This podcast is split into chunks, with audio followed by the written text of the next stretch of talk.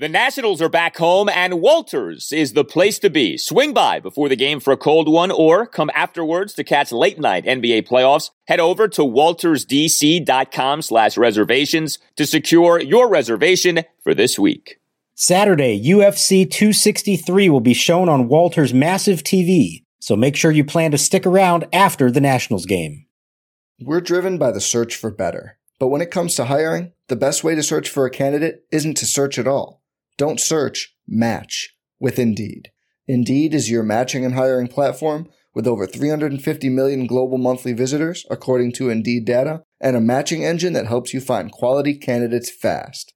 Leveraging over 140 million qualifications and preferences every day, Indeed's matching engine is constantly learning from your preferences. Join more than 3.5 million businesses worldwide that use Indeed to hire great talent fast. And listeners of this show will get a $75 sponsored job credit to get your jobs more visibility at Indeed.com slash BlueWire. Just go to Indeed.com slash BlueWire right now and support our show by saying you heard about Indeed on this podcast. Indeed.com slash BlueWire. Terms and conditions apply. Need to hire? You need Indeed. Swinging a line drive, base hit left field. Headed for third is Bell. Throw coming in from Arozarena. Bell trying to score. The one hop throw, the tag. He is out at home. Zunino gets the tag on Bell. Harrison holds it first. Bell gunned down by Arozarena, his third outfield assist of the year. One ball, two strikes. Here's the pitch. Swing and a miss. Struck him out with a 95 mile an hour fastball. And the Nationals do not score as Thompson comes in, strikes out Zimmerman and Bell. The Nationals have fanned 13 times tonight in the game. And welcome to Nats Chat for Wednesday, June 9th, 2021, along with Nationals insider Mark Zuckerman of MASNsports.com. I'm Al Galdi, host of the Al Galdi podcast. You know, this installment of the pod was supposed to be a very special installment of the pod. We were going to do a whole big thing, a whole big spiel about the 11 year anniversary of the Stephen Strasburg Major League debut. And we will be doing that, but we're going to have to begin with another conversation about another impotent performance by the Nationals offense in another Nationals loss. Here we go again. 3 1 loss at the American League leading Tampa Bay Rays on Tuesday night in game one of a two game series. The Nats lost their third straight. The Nats lost for the ninth time in 12 games. The Nats fell to nine games below 500 at 24 and 33. Here we are again, Mark. Davey Martinez is trying everything. Kyle Schwarber was a leadoff man. Nothing works. The team cannot hit, and you can put these guys in any order you want. The results continue to be the same especially if the bases are going to be loaded. It doesn't matter who's coming up with the bases loaded. Yeah. They're not going to deliver. They are now batting 145, Al, with the bases loaded, eight for 55. And I mean, I don't know how you felt, but they load them up in the eighth. It's a two run game. Zimmerman and Bell are coming up. I know that's a spot that you should be excited about. This is the spot you want to see your team in. Hey, pressure's on the other guys finally. They're going to come through. One hit and this game is tied, maybe even take the lead. Did you feel like they were going to come through in that spot? I said to myself, watch them not even score. That's exactly what I said to myself. And sure enough, they did not score. Yeah, exactly. It's impossible not to have that defeatist attitude right now until they prove otherwise. It's impossible not to think in those terms. And they may never admit it, but I've got to believe it's in their own heads too. They know the situation, they know what's going on. You have to feel like they are not confident in their own ability to come through in that spot, even though, like I said, all the pressure should be on the Rays in that situation. It's not. All the pressure is on the Nats. It's like when you have a closer that can't close games out and he takes the mound with a three run lead in the ninth and you're nervous and they're feeling the pressure. You're just like waiting for it to fall apart. It's the same thing, just in reverse here. That should be the golden opportunity. There, there's no better opportunity to hit than that except for the 2021 Washington Nationals. Bases loaded is the worst situation for them to be in. It is so strange. And there is a part of me that says that just can't continue. Like, that's got to even out to some extent as the season goes on. We hear all the time about regression to the mean. In this case, there really should be a progression to the mean at some point as the year goes on. So, in that way, if you feel like things are going to get better, you actually, I think, have some reason to feel like things will get better. But the thing is, the lineup just isn't very good. So even if they do start to do a little bit better with the bases loaded, this is still not some murderer's row lineup. And when you look at what it continues to be, you're not impressed. When you look at who continues to do what, you're certainly not overwhelmed. And one of the real themes that I think is really concerning over the last few weeks is the guys who had done well, relatively speaking, earlier in the season, they're no longer doing well. Josh Harrison is no longer doing well. Ryan Zimmerman has started to calm down here. He's striking out a ton right now. So, yeah, like Kyle Schwarber's been better, although, man, is he back in a funk, at least, you know, for a brief period of time here, we hope. Josh Bell has been better, although it's all relative with Josh Bell. But like the Harrisons and the Zimmermans, you know, Gomes has come back down to earth too. Whatever modest successes you did have earlier in the season, not named Trea Turner, those guys have calmed down here. And I think it gets back to this issue of having everyone doing well at the same time. You haven't had that at all this year.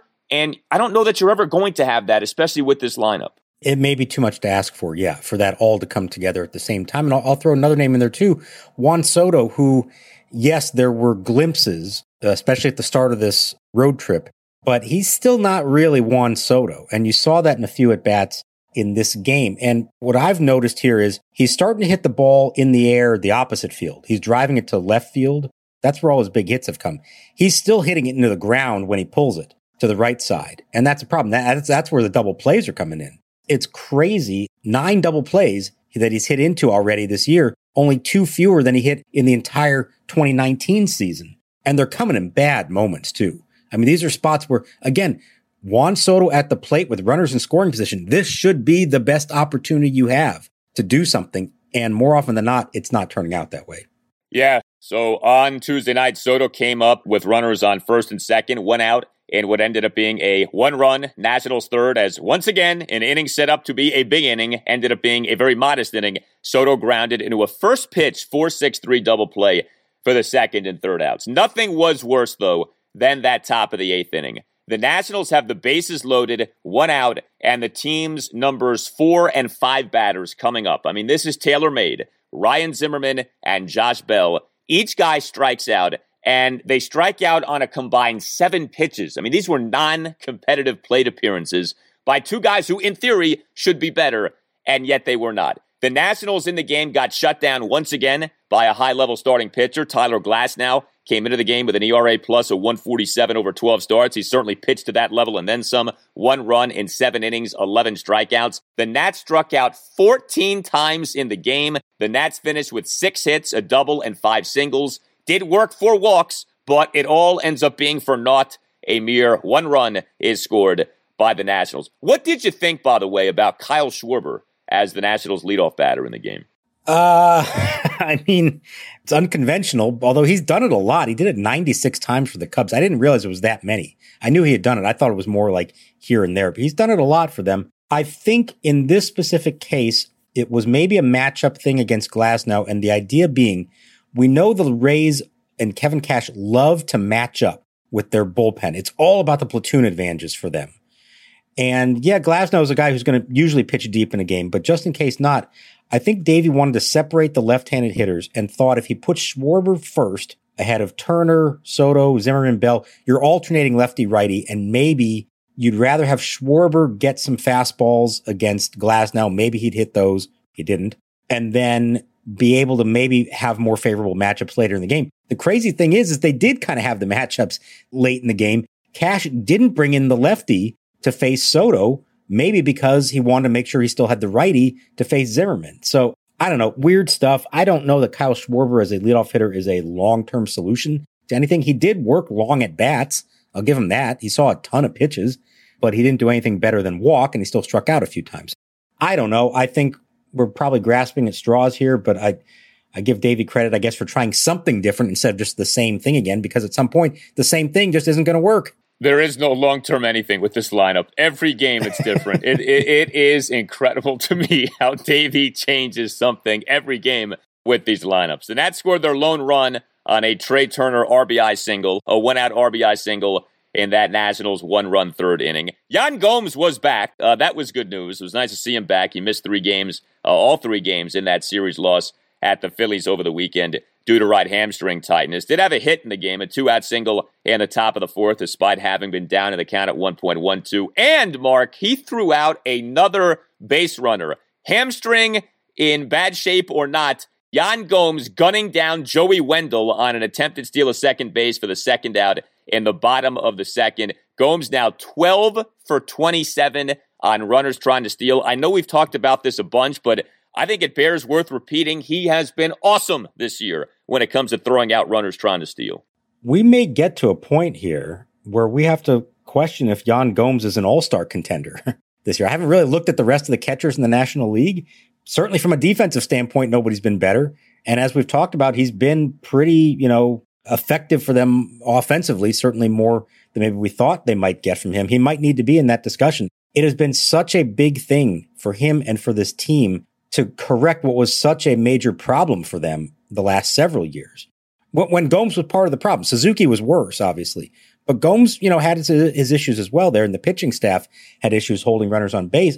The Nationals defense continues to be one of the best in baseball. And I think that is a big reason why they are in all of these games because the pitching has been okay, but the defense, I think, is helping prevent the other teams from scoring a lot and having big innings. And it's at least giving them a chance. And who would have thought that a team with that good of defense and an improved bullpen would end up being the worst team we've seen around here in a long time at the moment?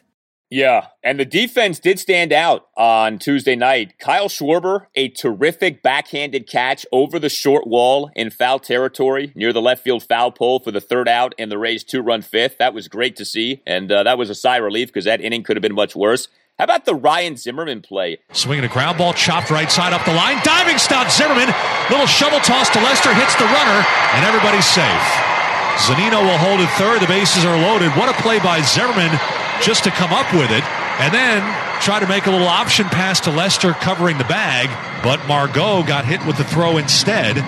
Ryan Zimmerman, a key defensive play in the bottom of the fourth, his diving stab into foul territory on what ended up being a two out single by Manuel Margot down the first baseline, preventing a run from scoring in what ended up being a scoreless bottom of the fourth for the Rays. That was some job by Zimmerman. And, you know, seeing him get up and wince, you're like, oh my God, now he's going to miss two weeks. You know, he's probably going to be sore. he probably doesn't play for another two weeks with the way it's worked with him this, so far this year. But what a, what an effort by Zim laying out like that to make the stab and prevent the extra base hit, prevent a run from scoring.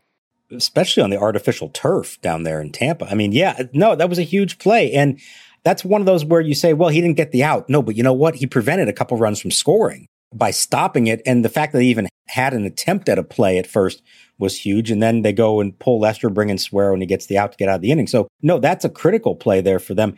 The one shaky defensive play, and I, I don't want to go real hard on him for it, but the bloop into uh, right field that Soto, he kind of got caught in no man's land where he wasn't close enough to make a diving attempt at it, but he was too close to it and that the ball bounced over his head. And that's probably inexperience playing on that kind of turf. How many times has Juan Soto played indoors on artificial turf in his life? Probably not all that much. And so that may be a case of where he just didn't quite appreciate how much the ball was going to bounce and he got caught in a bad spot. And that, that may have led to one of the runs scoring. But in the big picture here, no, the defense has been fantastic. And like I said, I think that is a major reason why in spite of some pitching issues they have, the pitching staff has not been great. But for the most part, they've kept games close, I think, in large part because of the job the defense has done. Yeah, that Soto play, that was the Mike Brosseau RBI double in the Rays' two run fifth inning. One other item with Nationals position players Josh Bell, leadoff double, top of the seventh, but gets thrown out at home in trying to score on a Josh Harrison one out single. Look, I know, you know, you're desperate to score runs. I get that. And Bob Henley is aggressive. We all get that. But man, that was a risk that, you know, you think about like Josh Bell and who he is, what he is. He's a lumbering guy. It looked to me like Bell like slowed down as he was rounding third. I don't know if he was surprised that he was trying to score. I don't know if that's just the way Josh Bell runs. Like again, he's not exactly fleet of foot. And I know it was relatively close to where Davey challenged it, but to me that was a low percentage send. It ended up not working out. I mean, it doesn't make a difference at the end of the game. The Nats can't hit to save their lives. But what did you think about the the old Sendley from Sendley Henley on the play that resulted in Josh Bell being gunned out at home? So watching it on TV, I thought no chance he's going to score here. It looked like, at least from you know the perspective watching on TV, like a Arozarena had the ball as he's rounding third. That's not usually the time you want to send a guy unless the left fielder has a really bad arm. And then the play was close. And the ball, again, with the turf, when you bounce a throw there, it's not necessarily going to just skip right into the catcher's mitt. It kind of took a high hop to the side, and that allowed Bell to maybe have a shot at sliding in safely. And he made it a lot closer than I thought it was going to be. The ball beat him. He clearly beat him to the plate. But because uh, Zunino, the, the Rays catcher, had to go retrieve it and then come back to make the tag, it made it close. So a couple things here afterwards. Josh Bell admitted that he got a bad jump off second base because he saw the line drive and had to freeze for a second, hoping that it wouldn't be caught. And so that split second might have made all the difference in the world. Now, that said, he said he was not necessarily surprised that he got the wave. He understands, and he admitted this when the team is struggling to score runs, you do have to force the issue sometimes. Now, Davey Martinez thought it was, in his words, a great send because he felt like you're putting the pressure on them. He felt like it was close enough where if they were going to challenge that play, then that says it was close enough that it required, you know, a good throw, good tag and put the pressure on the defense. So, I mean, I get all that. The fact that Starlin Castro was coming up next, you'd say, well, hey, just hit a fly ball. They were going to score. Well, do we trust Starlin Castro to hit a fly ball right now? I don't know that we do with one out and a runner on third. So it's like this perfect convergence of everything with this team. I think if you have a normal lineup and Bell gets a decent jump, what uh, you know, I think you could say, okay, don't take the chance. But where they are right now, I guess I understand it. They may have to press the button like that and hope that it maybe pays off one of these days, but it didn't in this case. Hey guys, Al Galdi here to tell you about FanDuel. It's great to be in the midst of baseball season. Nothing like watching a game. Great weather, cold drink, and a little action on FanDuel Sportsbook. If you have never bet on baseball before, now is the perfect time to give that a shot. FanDuel is letting new users swing for the fences risk free as you'll get up to $1,000 back if your first bet doesn't win. And once you have an account, you can get up to $25 back each day if your same game parlay bet falls one leg short. This way you can combine multiple baseball bets for an even bigger win all season long. There's a reason that FanDuel Sportsbook is America's number one sportsbook. The app is simple to use. It's got great odds on all different betting markets, unique fun bet types like same game parlay and always on promotions to let you get more action out of every game day. And when you win, FanDuel will pay you your winnings in as little as 24 hours. Just download the FanDuel Sportsbook app and sign up with promo code CHAT to get in on the action. That's FanDuel Sportsbook, promo code CHAT. Wednesday afternoon, Yu Darvish and the San Diego Padres host Jake Arrieta and the Chicago Cubs. Darvish has had a strong start to the year. Let's lean towards San Diego. 21 plus and present Colorado, Iowa, Illinois, Indiana, Michigan, New Jersey, Pennsylvania, Tennessee, or West Virginia. First on my real money wager, only for risk-free bet. Refund issued as non-withdrawable site. Credit that expires in seven days. Restrictions apply. See terms at sportsbook.fanduel.com. Gambling problem? Call 1-800-522-4700 in Colorado. 1-800-BETS OFF in Iowa. 109 with it, Indiana, 100 270 7117 for confidential help in Michigan, 100 Gambler, New Jersey, Pennsylvania, Illinois, Virginia, Tennessee, 1 800 889 9789, or in West Virginia, visit www.1800gambler.net. We're driven by the search for better. But when it comes to hiring, the best way to search for a candidate isn't to search at all. Don't search, match with Indeed. Indeed is your matching and hiring platform with over 350 million global monthly visitors, according to Indeed data, and a matching engine that helps you find quality candidates fast. Leveraging over 140 million qualifications and preferences every day, Indeed's matching engine is constantly learning from your preferences. Join more than 3.5 million businesses worldwide that use Indeed to hire great talent fast. And listeners of this show will get a $75 sponsored job credit to get your jobs more visibility at Indeed.com slash BlueWire. Just go to Indeed.com slash BlueWire right now and support our show by saying you heard about Indeed on this podcast. Indeed.com slash BlueWire. Terms and conditions apply. Need to hire? You need Indeed. Survivor 46 is here, and so is On Fire, the only official Survivor podcast. And we have a twist this season. The winner of Survivor 45, Dee Valladares, will be joining us every week. We're going behind the scenes of the biggest moments, the how and the why things happen, and the strategy and analysis you can only get from someone like me, a Survivor winner. Listen to On Fire, the official Survivor podcast, wherever you get your podcast.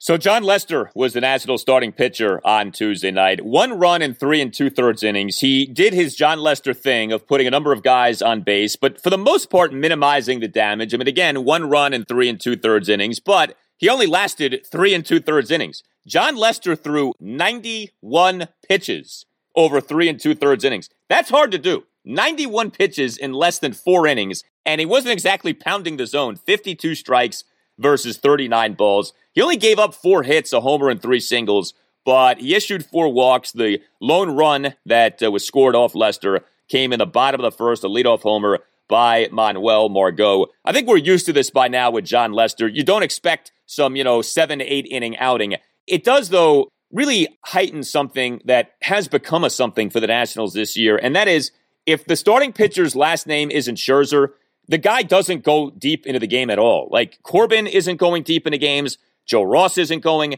deep into games. Obviously, Strasburg has barely pitched. You know, we'll see what we end up getting with Fedde, but it's not like he's got a reputation for going deep into games. And Jon Lester, where he's at in his career, you're going to get games like this where, you know, he goes three and two thirds. We throw a parade when he goes like five, six innings here. Nobody's eating up innings. Every game, the Nats are having to use, you know, three, four, five relievers. And this game on Tuesday night was the latest instance of this. And there is a domino effect on the bullpen. We've talked about how we've started to see some cracks in the foundation for what has been a pretty good unit for the first two months of the year. And you're starting to see that not happen as often. And I do wonder if the workload is getting to them. You know, when they're asking the bullpen to give them six, seven innings a game consistently, that's going to catch up to you eventually. And I think we're seeing that with this team. So Lester, despite only giving up one run, he wasn't happy with this performance at all because he knew that he needed to give them innings. He knows the situation with the team. He takes pride in being able to go deeper in a game than that. Maybe he's not thinking he's going to go seven every time out, but he sure believes he's going to go at least five. And I mean, you think about this 91 pitches in three and two thirds innings, only giving up one run. That's like a Gio Gonzalez pitching line.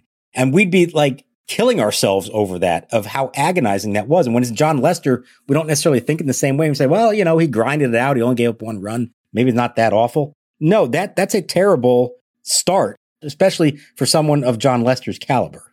Yeah. Now, the difference between Lester and Gio is the postseason, where Lester has been supreme.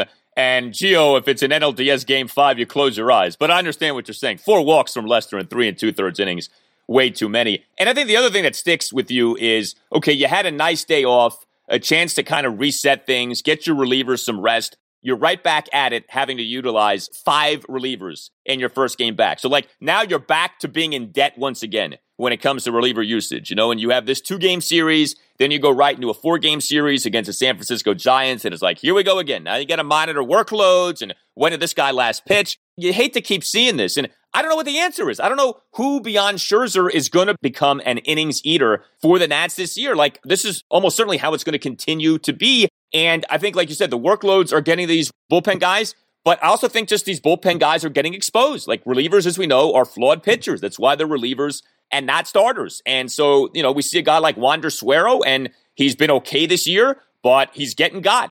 And Sam Clay remains in a rut. And we've seen Daniel Hudson look mortal. And we've seen even our guy Paolo Espino look mortal, although he looked good on Tuesday night. It was nice to see that. Scoreless bottom of the eighth. Struck out the Rays numbers one and three batters in Manuel Margot and Austin Meadows. So that was nice to see. But right now with this bullpen, I mean, anyone listening, go back game by game. Every game, the bullpen is giving up at least one or two runs. Every game here lately. Rare has been the game lately where the bullpen puts up nothing but zeros. That's just not happening. And it's almost like every game now you have to count on the bullpen giving up anywhere between like one to four runs, if not more, like what we saw on Sunday. Yeah, but so let's add up the totals here, though. It's two runs on three hits in four and a third innings. See, the issue there is the four and a third. Yeah. That they have to throw that much. So if you work out the ERA and all that and, and the base runners, it's it's not that bad. But again, when you have a lineup like this and a rotation that's not doing its part, you're asking everybody to be perfect and they just can't be perfect. And that's too much to ask of them to do that. You said who else is going to be able to give them innings? Patrick Corbin, it's time. He's got to do it. There's no reason he cannot get to the sixth inning. That needs to happen. Even if he's giving up some runs, I think Davey's just got to push him. And, and it'll be interesting on Wednesday because you're in the American League Park. So even if you're trailing, you don't need to send up a pinch hitter for him. His spot isn't going to come up. Let him get over 100 pitches, no matter what, however long that takes, and hope that he keeps you in the game. I think they're just going to have to do that. Game two at the Rays, Wednesday night, 710. As Mark just outlined, Patrick Corbin versus a Rays lefty in Shane McClanahan.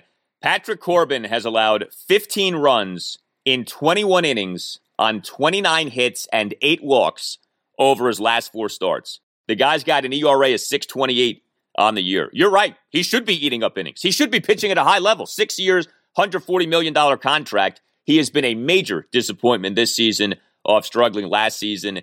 And at this point, I don't know what we expect from Patrick Corbin, uh, but they need him in the worst way right now, especially with Stephen Strasburg on the 10 day IL to be better. He, he has not been close to good enough so far this year. Uh, one other thing here regarding the Nats of now. Austin Voth, he was officially placed on the 10 day injured list on Tuesday. Fractured nose is the official reason off that nasty hit by pitch that he suffered at the hands of Vince Velasquez on Sunday afternoon. Voth uh, in the game attempting to bunt, he gets hit via a pitch on his batting helmet and face. But what Davey said before the game in his pregame Zoom presser that Voth suffered a couple breaks and that his left eye remains swollen shut. Uh, that doesn't sound good for Austin Voth being back anytime soon. No, did you see his Instagram photo that uh, he posted, Austin from the hospital? It, it's a little ugly, unfortunately. Now I, he, he's going to be okay. Uh, he's been discharged. He's you know thanked everyone for everything they did and all the well wishes he's gotten. But as Davey pointed out, and I think again, here's a case where we get spoiled by Max Scherzer sometimes. That what happened to Max a couple years ago when he fouled the bunt off his face during batting practice and then pitched the next night. This is not that. This is a very different situation. This required surgery. This was multiple fractured bones uh, that needed to be reset. The eye is swollen. It's going to be a little while. They're going to need to give him some time, and he's going to be able to have to stay away from strenuous activities for here for a little bit. So you know, David didn't put a firm timetable on it, but it, reading between the lines, it sounded like we're not just talking about a 10 day stint on the IL. This is going to be a while. They need to make sure that he's right. And then, unfortunately, even when he is cleared and able to come back, I do worry about the psychological toll of something like that on him. Now, and I get it. It was hitting and he's now a reliever. So he's probably not going to have to hit again anytime soon. But even standing on the mound, and we've seen it happen in baseball, it just happened to a Rays AAA pitcher, really scary situation for him last week.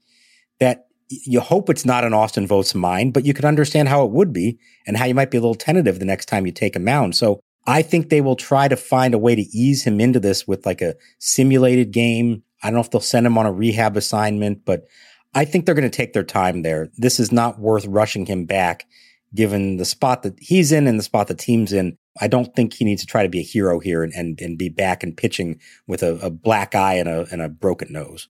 All right, things are not good for the Nats right now. This has been a very disappointing season so far. It may get worse before it gets better. We hope not, but you got to be realistic about things. This to me was a flawed team coming into the season, and it's played out that way up until this point. So we do want to do some happy chat with you before we call it a pod on this installment of the Nats Chat podcast. So first of all, there was very good news Although I guess it depends on how you view it on Monday. So, Baseball America on Monday put out the outlet's top 100 prospects list.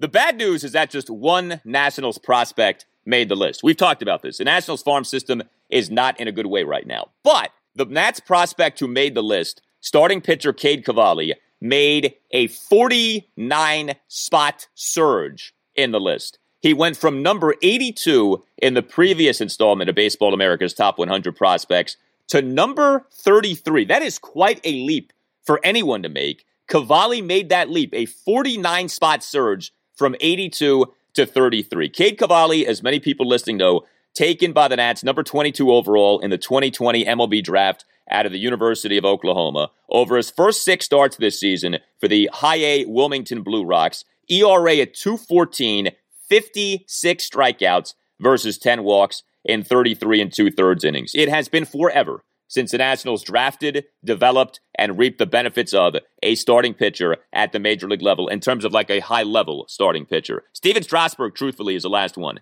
Cade Cavalli is starting to profile like the guy who could break that. Now, we're not there yet. I recognize that. But with the Nationals having failed with so many recent first round picks, for Cavalli Mark to be tracking as he is currently tracking, boy, could the Nats fan use this right now? Someone to truly be excited about. Great to see this from Cavalli. And we cannot overemphasize the extent to which the Nats need Cavalli to be a hit and be a hit for them at the major league level. Yeah, 100% agree with you on all of that. The 56 strikeouts lead all minor league pitchers at every level. So that tells you something right there. Now, it's a very small sample. This is his first season as a professional, and he's got, you know, one month under his belt at this point. So there's a long way to go. There's a lot of things that still need to happen. What I'm most curious about, and hopefully we'll find this out. I'm gonna I'm gonna predict in about a month or so we will find this out. Is he just dominating a level at high A ball that he's better than? If he were to get promoted now to double A, would he get crushed? Or would he look like he was not ready for that? Or is he just really this good? You know, I mean, he's only a year out of college, so it's not like he's a, an older prospect pitching at, at single A. I mean, he's pitching against guys similar in age to him and experience level to him. You know, and they didn't even send him to low A to, at all to Fredericksburg. I mean, again, never pitched professionally until this year. But I would have to believe that come the All Star break, give or take, so about a month from now, that if he's doing this, they're going to move him up a level, and we're going to find out if can he do it at Double A now as well. And if he can do it at Double A, then all of a sudden 2022 is in the picture. He may be a guy that we see next season. Now that's a lot of steps still to get to that point, but a college pitcher having that kind of success, we've seen they're not afraid to promote guys quickly if they show that they can handle it. So far, can't ask for anything more, but that next step is going to be the critical one and will help give us a sense of what his ultimate timeline to the big leagues will be.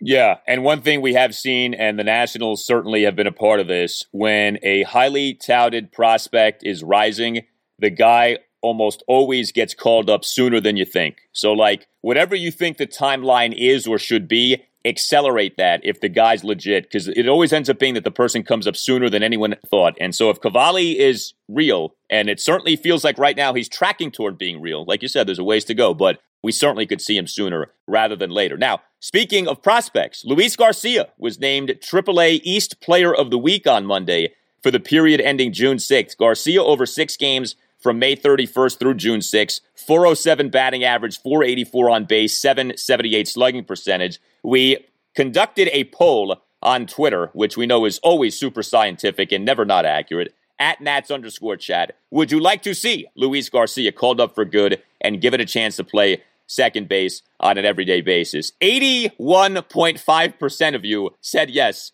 And that's not surprising. And I don't think that you're necessarily wrong to say that. Now, I think it's important to put some context toward this. Luis Garcia is a well regarded prospect for the Nats. He's not like some highly touted prospect around baseball. Okay. So he, this is not like a, you know, a Bryce Harper or Anthony Rendon or Juan Soto or Victor Robles situation where like Luis Garcia is looked at that way.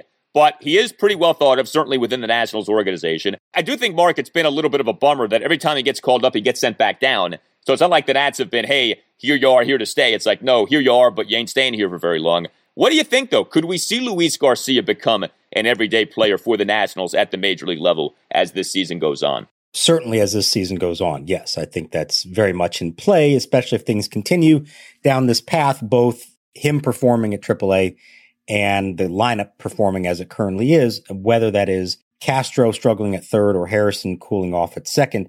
I think there's going to be a, an argument for it. I would say not quite yet. He had a one really good week. He got off to a slow start this year. Let him have a little bit more success. And then when you can say, hey, he's had two, three weeks in a row of playing really well at that level, now you call him up, you bring him up here when he's hot. And when you do that, you put him in the lineup almost every day. Maybe not every day, but almost every day. Now, he got that chance last year. It was out of desperation, essentially, after Castro broke his wrist. And at times you saw some things from Luis Garcia that made you think, okay, I can see what they're talking about here. And at times he looked very much like an overmatched teenager or 20 year old, what he was. So he needs to have some success and sustained success. And then you make the move and then you let him play, sink or swim and let it go and see what happens. So I think they're approaching that point. They're not there yet in my mind. And I think knowing the way they operate, they don't want to do that because like we talked about with Cavalli, you don't want to advance a guy too soon, have him struggle, and then you're demoting him because he struggled. Look at Carter Kieboom. I'm not trying to compare the two as, as people or players, but you see that, that if you call up a top prospect and you give him his chance and he fails, that could be it for him. That may that may destroy him forever. So let him have a little more success. Then you make the move, bring him up here, let him play, and try to take the pressure off him and not think that he's got to look over his shoulder every time he steps to the plate. See, all we have to do is talk about the Nationals farm system and we can actually talk about some positive developments. It's nice to be able to do that. Or we can go back in time 11 years. June 8th, 2010. This pod is being taped on the night of June 8th, 2021. So we'll go ahead and call this the anniversary pod for the Stephen Strasburg Major League debut. Maybe the single greatest regular season night in Nationals history. That can be debated, but it's certainly up there. But June 8th, 2010, a 5 2 Nats win over the Pittsburgh Pirates. Major League debut of Stephen Strasburg, number one overall pick in the 2009 draft. He makes his MLB debut in June 2010. One of the most unforgettable games in DC sports history. I don't think that's exaggerating things. Two runs in seven innings, 14 strikeouts versus no walks. A night that not only met the hype, but in so many ways exceeded the hype. An incredible, electrifying performance. We all have our memories of that evening or thoughts on that evening. You were obviously there covering it. You and I worked together the morning afterwards on radio. What stands out to you looking back on that night 11 years later? I can't believe it's 11 years, first of all. That's kind of crazy to think about. And think where the Nationals franchise was on June 8th, 2010, and where they've gone since then, and now maybe where they're headed again, but we won't go into the negative part of that. But I mean, they've come full circle over the last 11 years. And so what I remember most about it and what stands out most to me is that here was a franchise that was still relatively new in DC, still trying to develop a fan base and still not really on the Major League Baseball radar at all. And that game was broadcast against the Pirates, who were not good. That game was broadcast nationally on MLB Network with Bob Costas and John Smoltz and Jim Kaat calling the game. And that's how big a deal it was. And people wanted to watch it because they had been hearing about this phenom that he, he was the most hyped pitching prospect, certainly in who knows how long, if maybe ever. And I remember thinking to myself, okay, let's lower the expectations here. Maybe he'll give him five innings, five and two thirds. Maybe he'll strike out seven or eight, give up a few runs. And the way that he totally exceeded anybody's wildest dreams and wasn't fazed at all by all the attention and all that is just astounding to me still to this day how he did that. And I just remember watching from high above in the press box the pure joy in the crowd. Like I said, this was a fan base that was still coming into its own that hadn't had a whole lot of reasons to cheer other than the fact that baseball was existing in DC again. And I just remember thinking, all these people right now, it's pure unadulterated joy. And the reason is this guy is the next big thing in baseball and he's ours. He's not New York's, he's not Chicago's, he's not LA's, he's not Boston. He's ours and he's going to be ours for a long time. And he's going to be the reason that baseball in DC is relevant. And that was 100% true. Now, it also happened 24 hours after they drafted Bryce Harper. People forget that. It was the day after. So you knew now you got these two all time phenoms, and they were going to be the two to lead this team to the promised land. Now, it maybe took a little longer than we thought. And ultimately, Harper wasn't a part of the ultimate getting to the pinnacle. But that to me was the start of the Nationals as a franchise mattering in DC, but even more importantly, around all of baseball. It really was special. It was the first truly special night for the Nationals as a franchise since the team came to DC from a standpoint of being competitive. Like, certainly it was special when the team played its first game in DC in 2005, but this was, like you said, an arrival on the national stage. You know, it was part of a time, too, in Washington, D.C. sports in which you had a number of phenoms. You had the rise of Alex Ovechkin at this time. You had Stephen Strasburg making his debut. The Wizards drafted John Wall in the summer of 2010. Two years later, you had that 2012 season for the Skins, in which two rookies led Washington to an NFC East championship in RG3 and Alfred Morris. You eventually, of course, had Bryce Harper doing as he did. Anthony Rendon came on not long after that and did what he did. It was like one phenom after another in this condensed period of time in Washington, D.C. sports. And look, for a lot of those guys, the success was fleeting. It did not last. But for others, it has, right? Alex Ovechkin is maybe the single greatest goal scorer in NHL history. And with Strasburg, you know, Mark, people are going to laugh at this because right now things don't look so great. But if he can get his career back to being in a good place, and that's certainly not unthinkable, I think there is a Hall of Fame trajectory that you can argue that Strasburg has been on. I mean, he's already an all-time great in the postseason. He doesn't have the like cumulative numbers, the counting stats in the regular season, but a lot of the rate stats are in his favor. I mean, you're a Hall of Fame voter. He needs to do more work. There's no doubt about that. But he can end up being a Hall of Fame pitcher. Like we always talk about Max Scherzer's the future Hall of Famer, and he is. It's going to take some things to happen well, no doubt. But it's not out of the question to me that Stephen Strasburg ends up being a strong Hall of Fame candidate. So I just had this exact conversation on the radio with Andy Pollin, our friend, earlier today, who co-hosted that show with me while you were doing the updates and Tim was producing behind the scenes that morning. And I brought up the exact same point that especially when the 2019 season ended, I thought to myself, he's got a ways to go, but Strasburg is starting to build a case for it. And what we have to remember about him is truly the only thing that has stopped him at all during his career has been health. When he has been healthy, he has been one of the best pitchers in baseball. He's never bad because he's bad. He's only bad because he's not healthy. Now, unfortunately, it's happened too often that he hasn't been healthy. But if he can put together a second career here, maybe as a different type of pitcher, we already saw the signs of that a little bit in 2019. If he can find a way to do that and keep himself on the mound enough over the length of this contract. I absolutely think there will be an interesting case for it. Now, who knows what the number is going to end up being? We'll see. Maybe they don't stack up. But in this era, the pitching counting stats, nobody's going to have them aside from uh, the the Scherzers and a couple others, Kershaw maybe. The numbers are not going to be the same. We're going to be evaluating these guys differently. And if we feel like there do need to be pitchers in Cooperstown, we are going to have to lower the standards somewhat. And maybe dominance in shorter bursts will make for more of a case.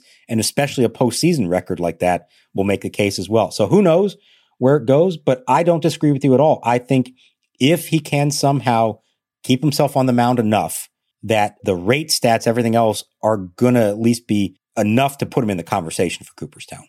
You see, people, happy talk. We told you it was coming, and we give it to you, even off a 3 1 Nationals loss at the Tampa Bay Rays. You tell us what you think. Hit us up on Twitter at Nats underscore chat. You can email us, Nats Chat Podcast at gmail.com. You can also send us your voice memos if you want to be heard on the pod, ask a question on the pod, email those to us, Nats Chat Podcast at gmail.com. Nats Chat Podcast t shirts remain available. You can get yours by going to natschatpodcast.square.site. All Nationals radio highlights on Nats Chat are courtesy of 1067 The Fan. For Mark Zuckerman, I'm Al Galdi. We'll talk to you next time on the Nats Chat Podcast.